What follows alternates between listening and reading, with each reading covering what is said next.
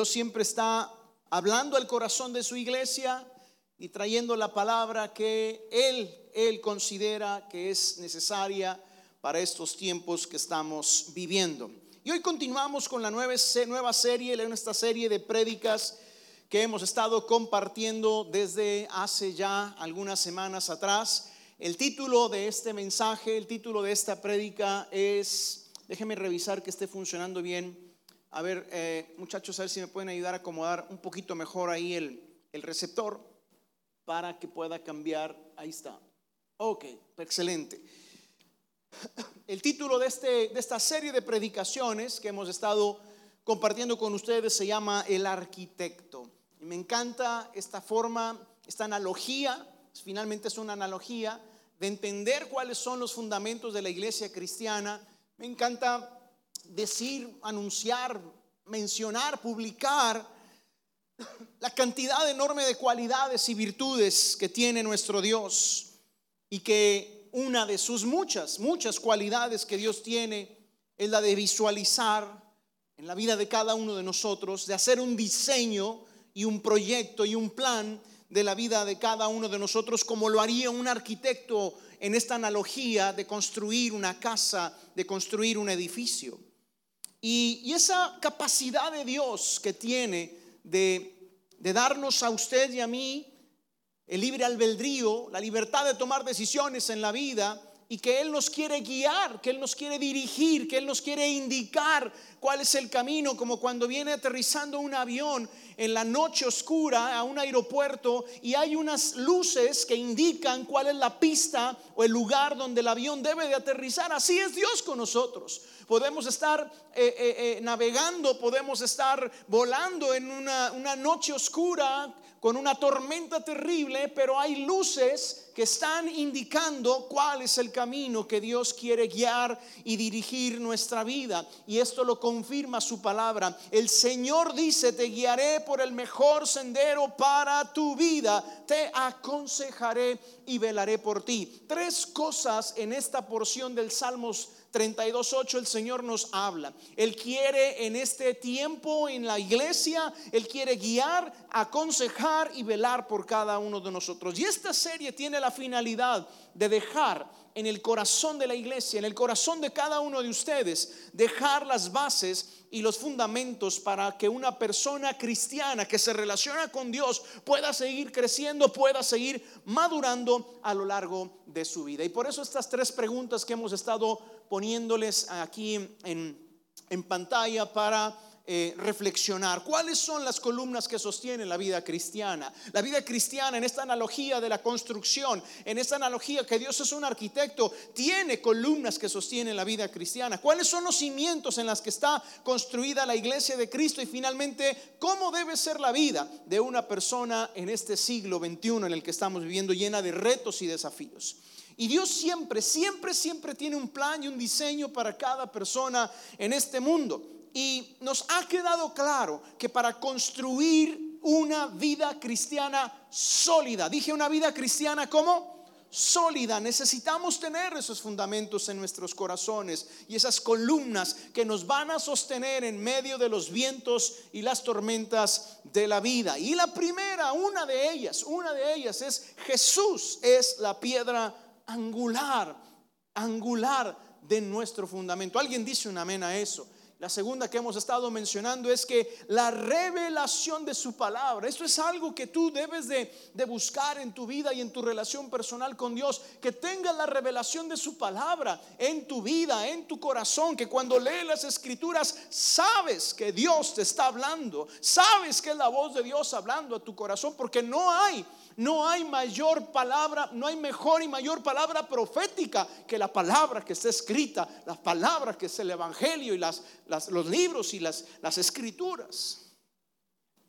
Y no puedo dejar de enfatizar lo siguiente, la palabra de Dios solo no será útil, repito, la palabra de Dios solo será útil si nosotros respondemos a ella con obediencia.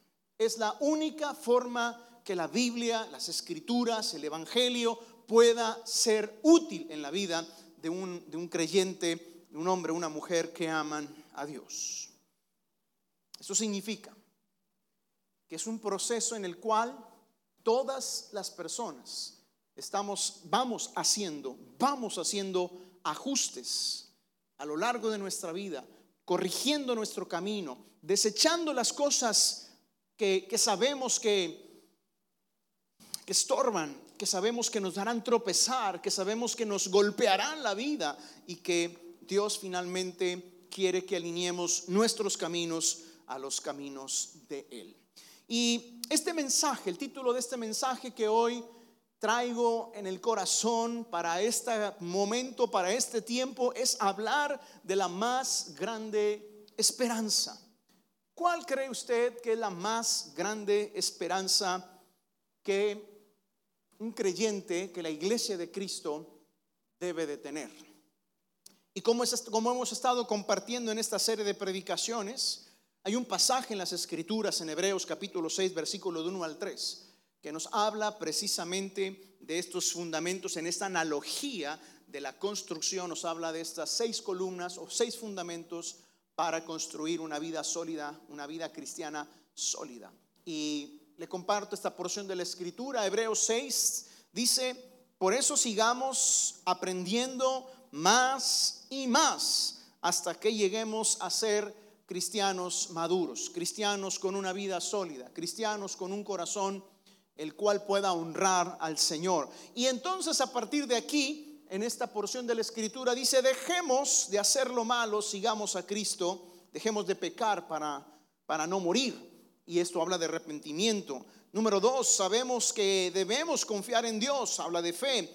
Y número tres, sabemos que debemos de bautizarnos. Todo esto ya lo hemos predicado en los mensajes anteriores. También sabemos que los que creen en Cristo reciben el Espíritu Santo. Y hoy nos enfocamos en este punto en lo particular. Que los muertos, ¿me ayuda a leerlo? Que los muertos volverán a vivir. Se me hace que necesitamos decirlo para poder comprenderlo. ¿Está conmigo? ¿Me ayuda? A las tres leemos. Un, dos, tres. Que los muertos volverán a vivir. A veces no alcanzamos a entender todo el panorama o todo el significado de esta promesa y de este, de este fundamento de la palabra en cuanto a que los muertos volverán a vivir. Este es el octavo mensaje de esta serie. Y siendo honestos, el tema de la resurrección de los muertos causa muchísima expectación entre las personas. Causa intriga, expectación, preguntas, dudas. ¿Cómo es esto, pastor? ¿Cómo es esto que, cómo, funcionará? ¿Cómo se realizará? ¿Cómo seremos una, una vez que, que, venga la resurrección de los muertos? ¿Cómo es que, que serán las personas? ¿Cómo seremos nosotros? Y la Biblia explica a detalle. Dije, la Biblia explica cómo a detalle, con, con, precisión, cada uno de, este, de estos fundamentos, o en particular este fundamento de la fe cristiana. La resurrección, como lo he dicho en el título de este mensaje, es la gran esperanza del creyente la resurrección de los muertos. Pablo escribió que su meta, la meta de él personal, era alcanzar la resurrección, era alcanzar ese premio celestial. Tenía su vista puesta en esa fase final del proceso de salvación. Y repito esta frase porque lo voy a enseñar. Él estaba, tenía vista su, su mirada en la fase final del proceso de salvación, porque finalmente la salvación es un proceso. Y esto fue lo que escribió el apóstol Pablo en relación a esta porción de, la, a esta declaración que acabo de hacer. Y dice Pablo, quiero conocer a Cristo y experimentar el gran poder que lo levantó de los muertos, habla de la resurrección. Quiero sufrir con Él y participar de su muerte para poder experimentar de una u otra manera la resurrección de los muertos. Dice, no quiero decir que ya haya logrado estas cosas estaba diciendo, no soy un hombre perfecto todavía. Dice, ni que ya haya alcanzado la perfección, pero sigo adelante. Y esta parte es importante. Dice aquí, ¿qué, hace el, el apóstol Pablo? Sigo adelante. Eso es lo que cada creyente en su corazón debe de tener bien firme. Tienes que poner tu mirada en el Señor y seguir adelante con el plan que Dios tiene para tu vida. Dice, sigo adelante a fin de hacer mía esa perfección para la cual Cristo Jesús primeramente me hizo suyo. Una de las cosas que me, me emocionan a leer las escrituras, me bendicen a leer las escrituras, es que el Señor nos dice que tú eres el foco del amor de Dios. Amén. Tú eres el foco de ese, del amor del Señor. Eres la razón por la que Él volverá por ti y te llevará con Él para siempre. Alguien dice un amén. Den un aplauso fuerte a Jesús en esta tarde. Eres tú la razón por la que Él volverá. Somos nosotros, su iglesia, su pueblo que ha sido redimido, que Él nos ha redimido con, con su sangre que derramó en aquella cruz. Jesús desea que estemos con Él eternamente. ¿Alguien lo cree? Tanto es así que ha preparado, ha ido a, a, preparar y a reservar un lugar para nosotros, para que podamos estar donde Él está. Esas fueron las palabras que les dijo a sus discípulos en las últimas horas antes de su sacrificio en la cruz del Calvario. Juan capítulo 14, lea, lea Juan 13, 14, 15 y 16 en adelante y vea cómo, cómo el Señor habla esas últimas palabras en esas horas antes de su sacrificio. Juan 14 dice lo siguiente, mire con atención, en el hogar de mi Padre, habla del reino, hay lugar más que suficiente. Si no fuera así, hace una pregunta, ¿acaso les habría dicho que voy a prepararles un lugar? Fíjense cómo el Señor con estas preguntas nos hace reflexionar a nosotros. ¿Acaso Dios va a mentir? ¿Acaso el Señor nos va a decir algo que no va a cumplir? Por supuesto que no. Y dice, ¿acaso les habría dicho que voy a prepararles un lugar? Y dice el Señor, cuando todo esté listo, me encanta esto, volveré, ¿para qué? Para llevarlos. Volveré para llevarlos, para que siempre estén conmigo donde yo estoy. Por eso este tema de la resurrección de los muertos es tan importante que podamos entender como en esta analogía de los fundamentos una columna que, que finalmente da al creyente esta gran esperanza. Y con la esperanza de la resurrección, yo creo, estoy convencido de ello, que los creyentes, los hijos y las hijas de Dios, no debemos tener miedo a la muerte. La muerte es algo que es un proceso, voy a llamarle natural, de este mundo caído en el que estamos. En el principio no era así. En el principio Dios no diseñó la vida del ser humano para que muriera. Él lo hizo a su imagen y semejanza. Y Dios es un ser eterno, es un Dios eterno. No hay, Él es el principio y el fin. Y Dios puso eternidad en la vida del hombre. ¿Alguien lo cree? Pero finalmente entró el pecado y con el pecado entró la muerte y la corrupción del mundo en general. Y por eso el ser humano hoy en día eh, padece, tiene dolor. Por eso el ser humano con el sudor de su frente se ganará el pan de cada día. Por eso hoy el ser humano pasa tantas situaciones. Pero para eso vino Cristo, para redimirnos de la maldición de la ley y darnos esperanza. Esta esperanza nos permite vivir, escucha esta palabra, preparados. Alguien dice un amén. Nos permite vivir preparados para su regreso. Nadie sabe ni el día ni la hora en que el Señor volverá, pero sí podemos entender y leer las señales que están sucediendo en el mundo para poder nosotros saber que el tiempo está cerca. La resurrección nos dará entrada al reino eterno donde estaremos con el Señor para siempre.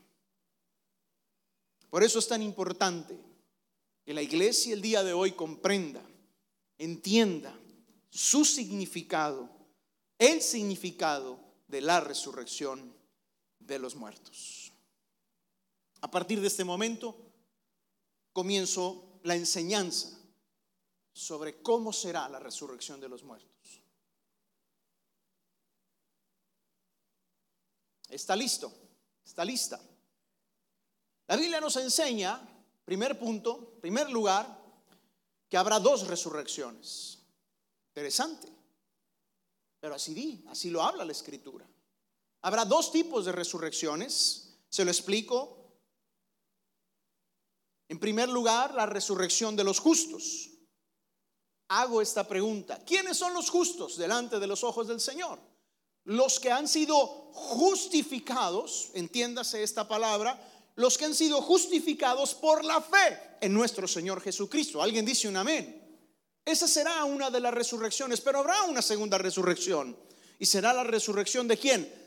De los injustos. ¿Qué quiero decir con esto? La resurrección de los justos es para los seguidores de Cristo, aquellos que lo aman con todo su corazón, aquellos que obedecen su palabra, aquellos que abrazan la palabra y creen que ese es el camino que deben de seguir, aquellos que se dejen guiar, aconsejar y se dejan cuidar por el Señor, aquellos que ponen sus ojos en Jesús como el autor y consumador de nuestra fe. Esos son aquellos hombres y mujeres que han decidido seguir a Cristo aún en medio de las dificultades en las que vivimos en este mundo, aún en medio del rechazo de la gente a tu alrededor, a veces de tu propia familia, rechaza la fe que tú dices seguir o, o sigues. Y la resurrección de los injustos es para aquellos que escogieron. Esta palabra es importante. Dije aquellos que escogieron su propio camino. La diferencia entre ambas resurrecciones es que los no creyentes, para los no creyentes, ya no habrá esperanza y vivirán en un sufrimiento eterno, dice las escrituras. Mientras que los creyentes nunca más volverán a conocer el dolor, la maldad, la traición, ni la muerte y tantas otras cosas y vivirán para gozar la vida eternamente junto a la presencia del Señor. ¿Alguien dice un amén? Y cuando Jesús hizo referencia sobre este punto, sobre la resurrección de los justos y de los injustos, lo enseñó en el Evangelio.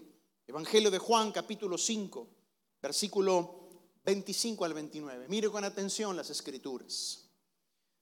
Estas son las palabras de Jesús. Y les dijo, y les aseguro que se acerca el tiempo. De hecho, ya ha llegado cuando los muertos oirán mi voz la voz del Hijo de Dios. Y los que escuchen, pongan atención, y los que escuchen, ¿qué les pasará? Vivirán. Dice el Señor, no se sorprendan tanto. Ciertamente ya se acerca el tiempo en que todos los que están en las tumbas oirán la voz del Hijo de Dios y resucitarán. Los que hicieron el bien resucitarán para gozar de la vida eterna. Y los que continuaron en su maldad resucitarán para sufrir el juicio. Por eso hablo, por eso enseño que la Biblia nos, nos, nos habla o nos enseña sobre dos tipos de resurrecciones, la de los justos y la de los injustos. Y lo más impactante en esta enseñanza de todo esto es que finalmente esa no es una decisión de Dios. ¿Quién resucitará en, el, en la primera resurrección de los justos o quién resucitará en la segunda resurrección de los injustos? Sino finalmente es una elección que cada uno de nosotros hacemos en la vida. Nosotros elegimos, nosotros escogemos si queremos seguir el camino del Señor. Jesús dijo, yo soy Exactamente después de decirle a sus discípulos, les voy a ir a preparar un lugar, porque donde yo estoy quiero que ustedes estén conmigo. Y le dice, y ustedes ya saben cuál es el camino. Y uno de sus discípulos llamado Felipe le dice, Señor, no sabemos cuál es el camino, dinos cuál es el camino. Y es aquel famoso versículo, Juan capítulo 14, versículo 6, dijo Jesús, yo soy el camino, la verdad y la vida, el que crea en mí, aunque esté, yo soy el, el camino, la verdad y la vida Nadie puede venir al Padre si no es por mí. Entonces, tan famoso que se me que se me cuatrapió. Y finalmente es una elección del camino que nosotros elegimos en la vida por cual viviremos. Ahora, para continuar con esta enseñanza, quiero recordarles algo muy importante en la vida de cada uno de nosotros. Es una de las cosas básicas de la vida humana. Y es que Dios nos, al, hacernos Él, al crearnos Él, a su imagen y semejanza, Dios nos dio una, una creación o hizo de una creación tripartita, es decir, nos dio un espíritu, amén, nos dio un alma y nos dio un cuerpo en el que vivimos. Este cuerpo en el cual radica el espíritu y el alma. Amén. Y esto también lo confirmo con las escrituras al hablar sobre el espíritu, alma y cuerpo cuando en Primera de Tesalonicenses capítulo 5, versículos 23 y 24, el apóstol Pablo habla sobre estos tres elementos que están en la vida humana, espíritu, alma y cuerpo.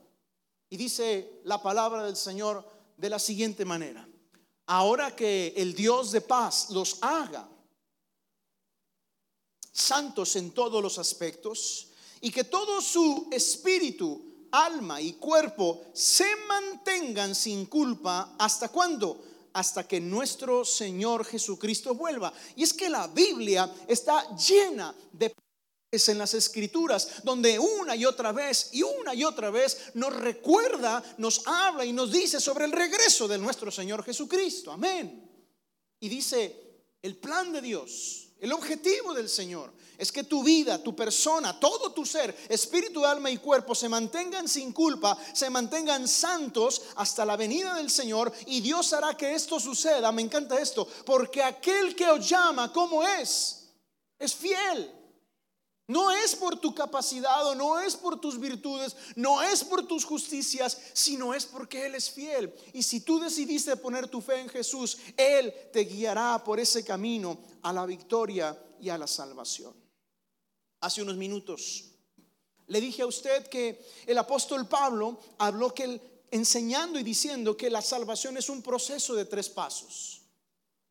La salvación es un proceso. Y se lo explico aquí enseguida. Son tres etapas en la salvación.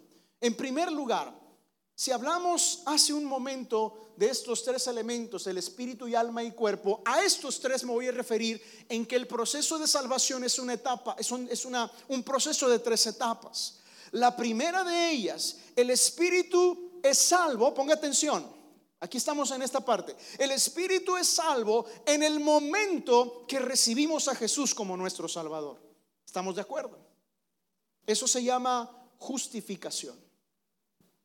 Una vez que usted decide poner su fe en Jesús, dice la escritura Romanos capítulo 5 versículo 1, justificados pues por la fe, tenemos paz para con Dios. La Biblia habla de que en ese momento tu espíritu es salvo, por eso habla de un nuevo nacimiento, por eso habla de esta, de esta parte donde, donde la, la la obra de la cruz hace un efecto en la vida espiritual de los hombres. Por eso estando Jesús en la cruz, escuche con atención, estando Jesús en la cruz le dijo a uno de los homicidas, de los hombres delincuentes que estaban uno clavado a cada uno de sus lados, le dijo a uno, de cierto te digo que hoy estarás conmigo en el paraíso hay un momento específico donde el Señor le dice, porque has puesto tu fe en mí, me has reconocido como rey, me has reconocido como tu salvador, hoy te digo que estarás conmigo en el paraíso. Es inmediato esa parte. Sin embargo, el alma, el alma de cada uno de nosotros está siendo salvada. ¿Escuchó eso? Nuestra alma está en el proceso de ser salvada.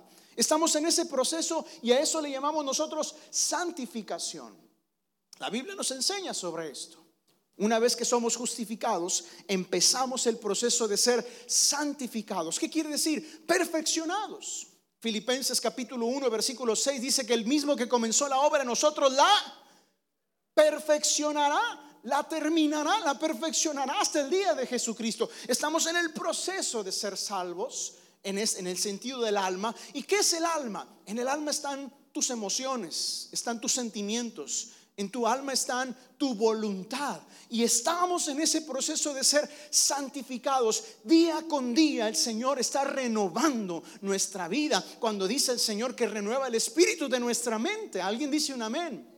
Cuando la Biblia nos enseña, nos dice que no debemos de andar en los deseos de nuestra carne, habla de la voluntad, sino en el espíritu. Y esa es una decisión que cada uno de nosotros tomamos. Pablo lo tomó en su momento. En Gálatas 2.20 dice, con Cristo estoy juntamente crucificado. Ya no vivo yo, mas Cristo vive en mí. Pablo está diciendo, estoy en el proceso de ser salvo en mi alma porque estoy siendo santificado. Y por último, el cuerpo, espíritu, alma y cuerpo. El cuerpo, nuestro cuerpo aún no ha sido salvado, aún no se ha salvado y a ese momento específico se le llamará glorificación. Lo explico en los siguientes minutos. Hago un resumen de lo que acabo de decir. La conversión es inmediata. La salvación es un proceso de renovación y nuestros cuerpos aún deben de esperar a ser transformados el día de la resurrección. Alguien déle un aplauso fuerte a Jesús.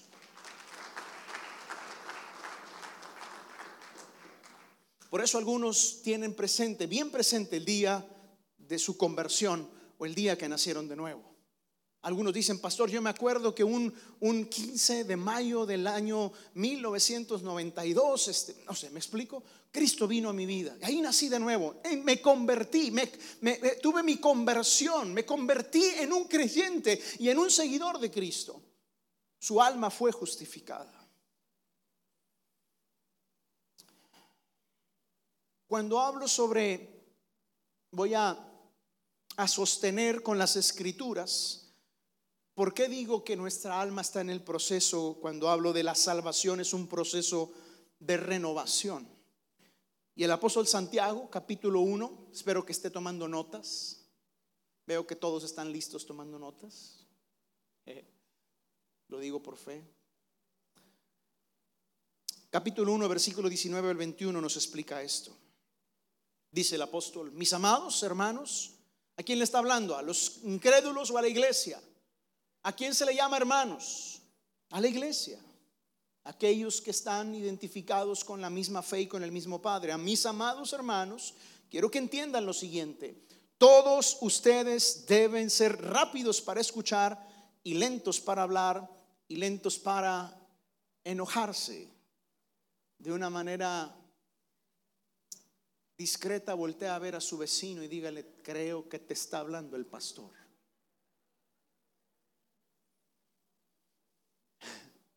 Se da cuenta que estamos, todavía no, todavía no, voy a la segunda parte de este versículo, pero se da cuenta que estamos en un proceso. ¿A quién le está hablando el apóstol?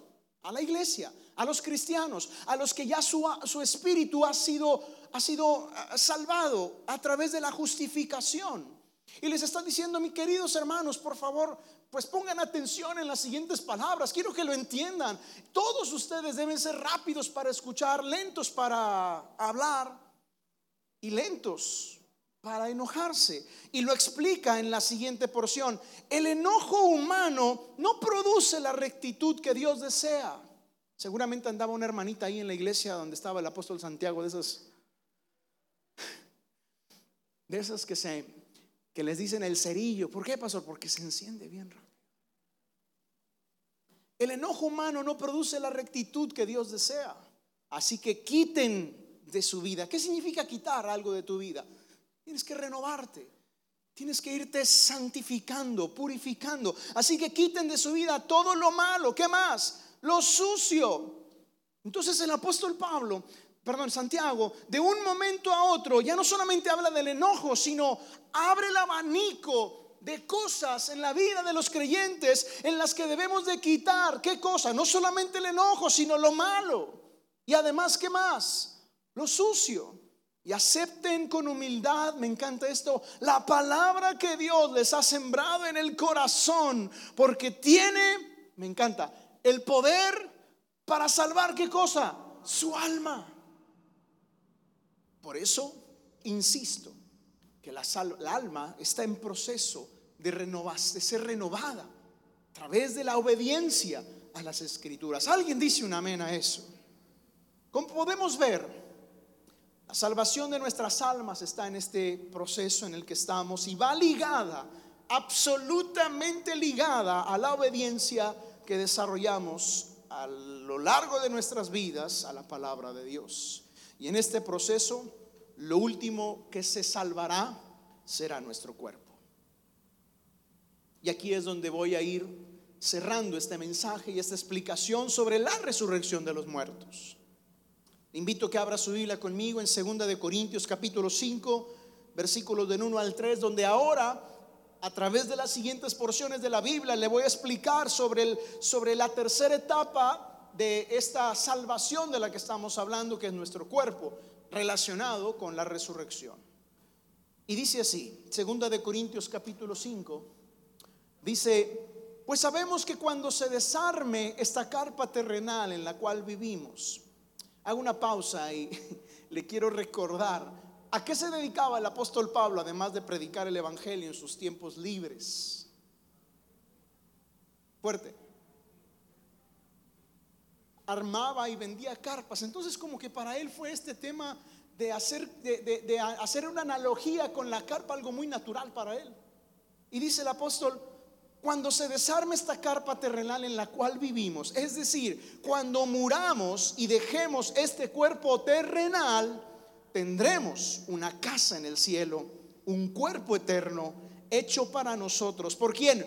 Por Dios mismo y no por manos humanas. Versículo siguiente. Nos fatigamos en nuestro cuerpo actual. Levante su mano si usted alguna vez se ha sentido fatigado o fatigado. Una mano es suficiente con. Nos fatigamos en nuestro cuerpo actual y anhelamos ponernos nuestro cuerpo celestial como si fuera ropa nueva, pues nos vestiremos con un cuerpo celestial. Afirma el apóstol Pablo, escuche con atención, nos vestiremos con un cuerpo celestial, no seremos espíritu sin cuerpo.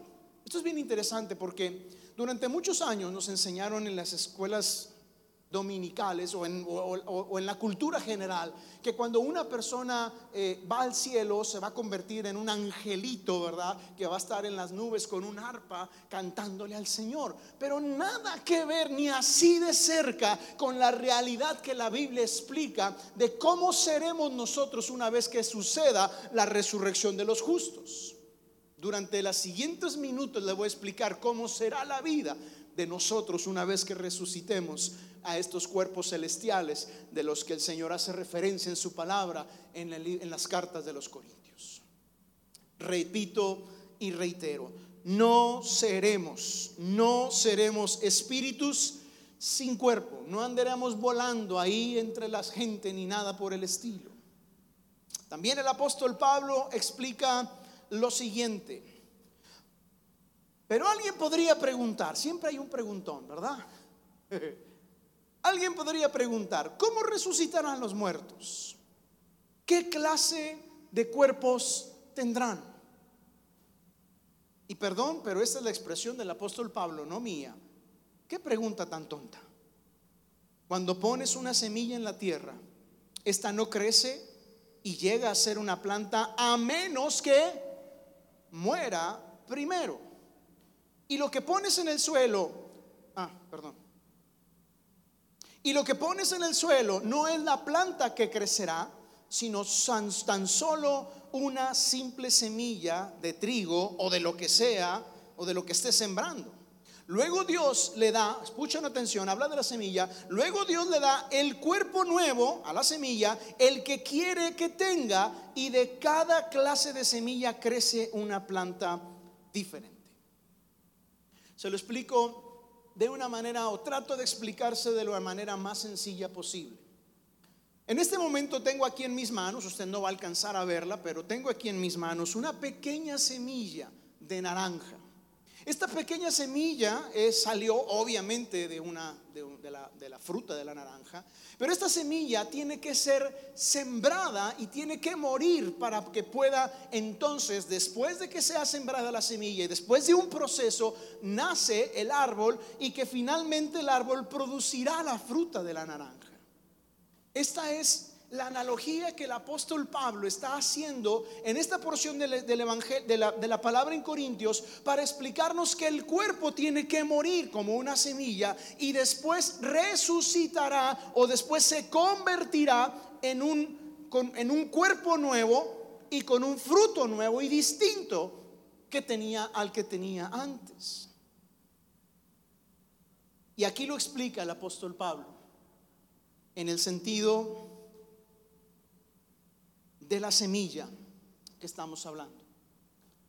Lo mismo sucede con la resurrección de los muertos. Cuando morimos, nuestros cuerpos terrenales son plantados en dónde? En la tierra, pero serán resucitados para que vivan para siempre. Para que vivan para siempre. No para todas las personas es fácil manejar o entender o comprender el tema de la muerte. En estos en este año anterior que hemos vivido, todos los días en los medios, en las noticias y en las redes sociales nos están recordando cuántos muertos van en el país. Todos los días se actualiza la cifra que ah, aparentemente en nuestro país han muerto más de 220 mil personas. Y finalmente, no, lo digo sin, sin temor a equivocarme, todos los que estamos en este auditorio y los que nos siguen ahí en la transmisión en Facebook, a nuestro entorno muy cercano, nuestro entorno de familia y amigos, hemos tenido personas muy cercanas a nosotros que han muerto en este último año. Ha golpeado la muerte a algunas familias. Ha sido una situación con la que muchas familias han tenido que lidiar. Y hablar el día de hoy de la resurrección de los muertos tiene que traer a nuestro corazón, además de la grande, de la más grande esperanza que hay para los creyentes, una comprensión de la visión de Dios en relación a la muerte. Algunos, por circunstancias en el mundo en el que vivimos, han partido de este mundo, han muerto por las circunstancias antes del tiempo que probablemente deberían haberlo hecho. Sin embargo, la esperanza existe. Mire con atención lo que dice. Mm.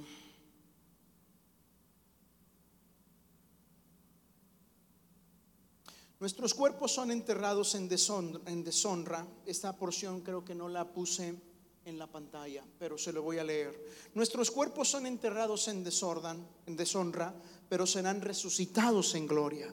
Son enterrados en debilidad, en enfermedad, pero serán resucitados en fuerza. Son enterrados como cuerpos humanos naturales, pero serán resucitados como cuerpos espirituales. Pues así como hay cuerpos naturales, también hay cuerpos espirituales. Y esto es maravilloso entenderlo. Y lo que les voy a explicar para cerrar este mensaje de la resurrección es impresionante. Lo que les digo, amados hermanos, es que nuestros cuerpos físicos no pueden heredar el reino de Dios. Este cuerpo que usted tiene ahora, ese cuerpo que lo cuida, que, lea, que hace ejercicio, que algunas personas eh, en, nuestra sociedad se han obsesionado por el tema de la figura del cuerpo, pues finalmente ese cuerpo un día se va a acabar. Ese cuerpo no va a heredar, no puede heredar eh. Uh, el reino de Dios. Estos cuerpos que mueren no pueden heredar lo que dura para siempre. Pero permítame, permítanme revelarles un secreto maravilloso, dice el apóstol Pablo. No todos moriremos, pero todos seremos transformados. Habla del cuerpo espiritual. Sucederá en un instante, en un abrir y cerrar de ojos, cuando se toque la trompeta final pues cuando suene la trompeta, los que hayan muerto, ponga atención aquí, los que se hayan adelantado, los que hayan muerto, resucitarán para vivir para siempre o por siempre. Y nosotros, los que estemos vivos, también seremos, al igual que ellos, transformados. De una manera implícita, el apóstol Pablo está hablando del arrebatamiento, que en un momento más lo voy a explicar.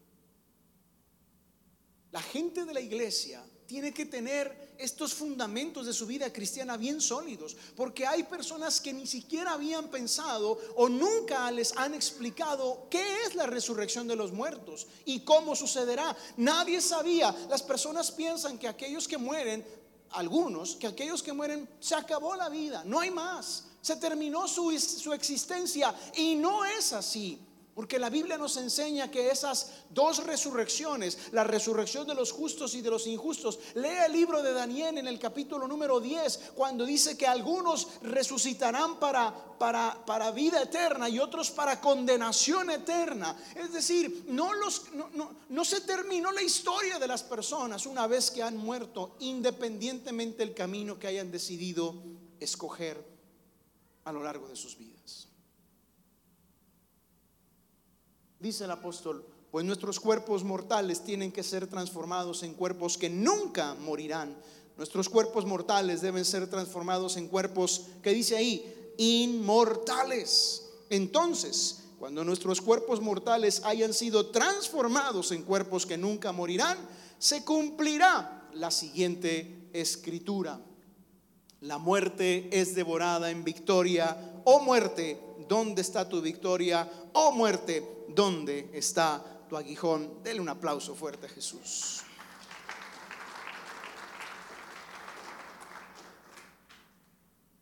Esto debe ser para nosotros el pan diario de cada vida. Comprender, entender, tener en nuestro corazón clara la postura de la iglesia en relación a la, resurrección de los muertos.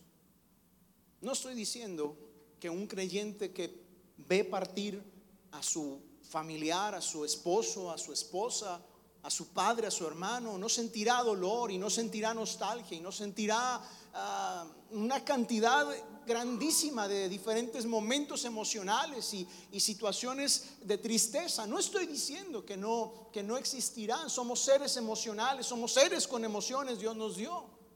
Sin embargo, las cosas para los creyentes son completamente diferentes para aquellos que tenemos establecida la vida cristiana, en los fundamentos del Evangelio y de la palabra. La resurrección de los muertos debe de ser uno de los principales columnas y fundamentos en tu vida. Y por eso el apóstol Pablo no solamente le habla a la iglesia de los de Corinto en relación a la resurrección de los muertos, sino también en todas las iglesias mencionaba y enseñaba sobre este tema, el arrebatamiento.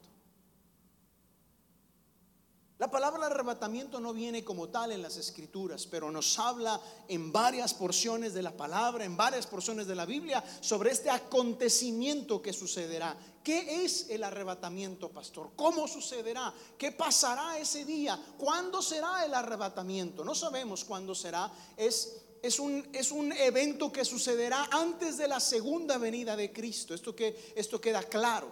Son dos eventos que sucederán en forma y en tiempos distintos. No sucederá el arrebatamiento y la segunda venida de Cristo simultáneamente, sino primero será el arrebatamiento y posteriormente vendrá la segunda venida de Cristo. ¿Qué sucede, pastor, en el arrebatamiento? Lo que sucede es que sonará, estamos hablando metafóricamente, la trompeta final para que entonces todos aquellos que, que estén vivos en esos momentos, que estén vivos, todos los aquellos que estén vivos serán arrebatados y juntamente con ellos todos los que han muerto en todos los años anteriores resucitarán de sus tumbas y serán arrebatados juntamente con los que estemos vivos para recibir al Señor en los aires. Es decir, ¿qué va a pasar, pastor, si alguien murió en el océano y su cuerpo desapareció? No importa, la tierra devolverá sus muertos, el mar, el mar devolverá sus muertos. Eh, eh, eh, finalmente, esto, lo que usted y yo tenemos, es un cascarón, es un cuerpo nada más, temporal, pero tendremos cuerpos, escuche con atención, espirituales. Alguien preguntará, pastor, si, si pueden ir pasando el grupo de alabanza, pastor, ¿y cómo será un cuerpo espiritual? ¿Qué, diferencia tendrá entre el cuerpo terrenal y el cuerpo espiritual? Bueno, usted lo puede ver en las escrituras. Si usted quisiera saber cómo es un cuerpo espiritual, solamente lea las escrituras cómo era Jesús después de la resurrección de Cristo al tercer día. ¿Acaso Jesús era un fantasma? ¿Era un espíritu? ¿O tenía un cuerpo? Tenía un cuerpo. ¿Y cómo era el cuerpo de Cristo? Ya no era el cuerpo terrenal que tuvo durante 33 años aquí en la tierra, sino era un cuerpo espiritual. ¿Por qué? Porque el cuerpo terrenal de Jesús, como lo podemos ver en los evangelios, Jesús tenía sed, Jesús se cansaba, Jesús se agotaba, Jesús tenía que eh, dormir o yo no sé, me explico. Pero una vez que murió y resucitó, resucitó con un cuerpo espiritual. Y como podemos darnos cuenta, Jesús se apareció en varias oportunidades a sus discípulos y para comprobarles a ellos que no era un espíritu únicamente, les pidió que le dieran un trozo de pan o un trozo de pescado y lo comió frente a ellos. En otras palabras, pastor, ¿seguiremos disfrutando de la comida una vez que resucitemos de entre los muertos? La respuesta es sí. Y alguien se puso bien contento. Claro que sí. No seremos esos angelitos en las nubes con arpas. Claro que no. Reinaremos con Cristo. Alguien dice un amén. Cielos nuevos y tierra nueva. Anoche que estaba escribiendo este mensaje, me puse a pensar, ¿y cómo el mundo el día de hoy se regodea de las... ¿Cuántas maravillas del mundo hay hoy en día? ¿Siete u ocho? ¿Cuántas son? Siete más una, ocho. Ok, entonces mal, ¿verdad? Ok, va. Las siete maravillas del mundo. Esta tierra se va a desaparecer. El fuego la va a consumir. Ya no habrá siete maravillas del mundo. Habrá miles de maravillas en los cielos nuevos y tierra nueva. Alguien dice un amén. Y vamos a vivir. Porque dice la escritura que la, gran ciudad, la ciudad del Señor, descenderá a la tierra una vez que se cumpla los tiempos que el Señor ha determinado. Hablo del milenio, de esos mil años que vendrán después de los siete años de la gran tribulación. Bueno, es un tema largo para explicar. Ahorita no pretendo meterme en temas de los tres años y medio de la tribulación y los tres años y medio de la gran tribulación. ¿Y qué va a pasar con la iglesia, pastor? Pues lo que pase. Lo único que sé es que la Biblia dice que seremos vencedores. Y que va, vamos a vivir tiempos de gran, gran expectación. Veremos la gloria de Dios como nunca antes la habíamos visto durante esos tiempos.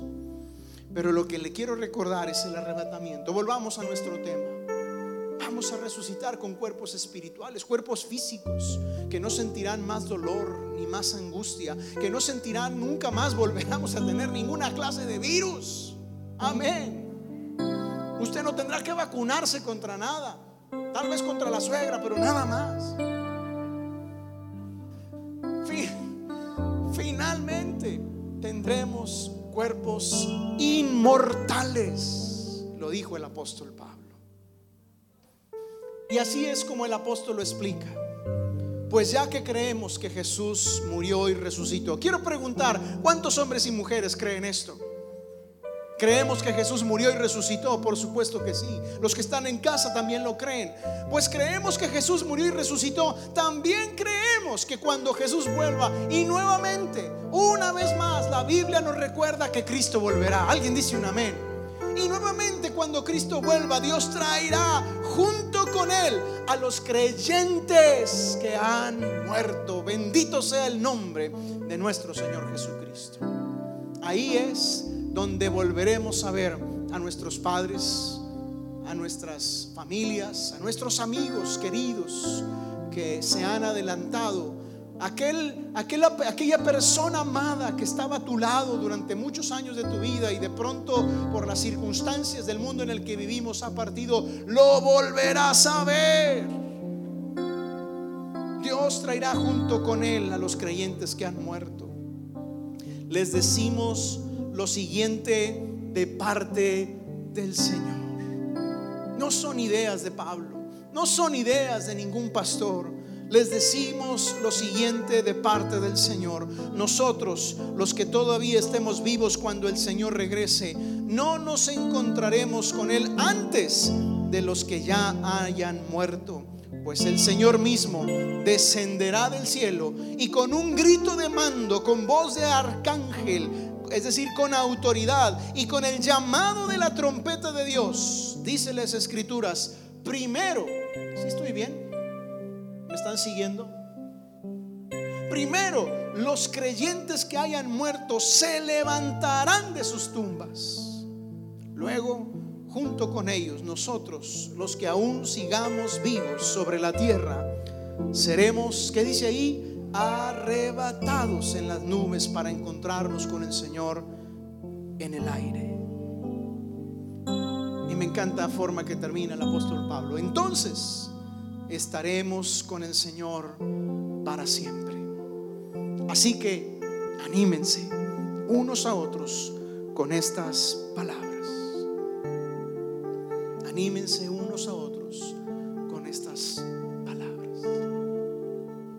Qué maravilloso es nuestro Dios. Él tiene todo absolutamente diseñado, todo absolutamente planeado, todo absolutamente para que al final de los tiempos, aquellos, su iglesia, aquellos que le han seguido, aquellos que han, han, hecho morir los deseos de su carne, aquellos que han obedecido a la palabra, aquellos que están en, en estos momentos en ese proceso de la, de la salvación de sus almas al ser renovadas por la obediencia a su palabra. Un día estaremos con el Señor para siempre y reinaremos juntamente con Él. Amén. Viviremos en esas moradas celestiales que el Señor ha preparado para nosotros, porque descenderá la, gran ciudad, la, gran Jerusalén, descenderá a, los, a la tierra y viviremos y reinaremos con el Señor para siempre.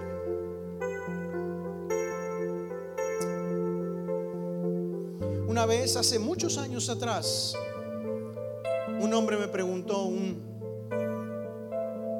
un hombre me preguntó, me dijo, Jaime,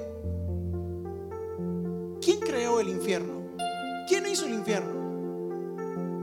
En aquellos años estaba muy muy verde todavía espiritualmente hablando y mi primera reacción y mi primera respuesta a la pregunta de quién hizo el infierno fue pues el diablo. y tremendo error cometí. Claro que no. El diablo no hizo el infierno, no creó el infierno, no diseñó el infierno. Y el infierno no está diseñado para los seres humanos. Cuando Dios hizo el infierno, no lo hizo para los seres humanos, no lo hizo para el hombre, lo hizo para, para ese, ese ángel caído y todos sus demás ángeles que, y demonios que lo siguieron a él en la rebelión de los cielos. Eso era el propósito del infierno, no para la creación de Dios, pero a causa del pecado. Dije, ¿a causa de qué? a causa del pecado. El pecado trajo con sí mismo, con el pecado, la muerte espiritual. Pero por eso vino Cristo. Cristo vino para darnos vida y vida en abundancia. El Señor tiene la respuesta. El Señor tiene la solución. El problema a veces es la necedad del corazón del hombre. El problema a veces es esa cabeza dura de los seres humanos, de los hombres, negando la existencia de Dios. ¿Cómo alguien puede llegar a pensar que esta tierra maravillosa que Dios nos ha dado vino o, fue creada por una explosión cósmica y de pronto se juntaron los átomos con las no sé qué y se creó esta tierra y se creó el hombre? No. Hay un Dios diseñador, hay un arquitecto diseñado todas las cosas. Hay un plano maravilloso que Él está cumpliendo al pie de la letra todas las cosas que tiene diseñada para nosotros. Y un día, un día estaremos en su presencia. Le veremos cara a cara. Alguien dice un amén. Le veremos tal y como Él es. Le invito a que se ponga de pie y mientras se, ponga, se pone de pie quiero leerle esta porción de Juan capítulo 3 versículo 2. Mire con atención.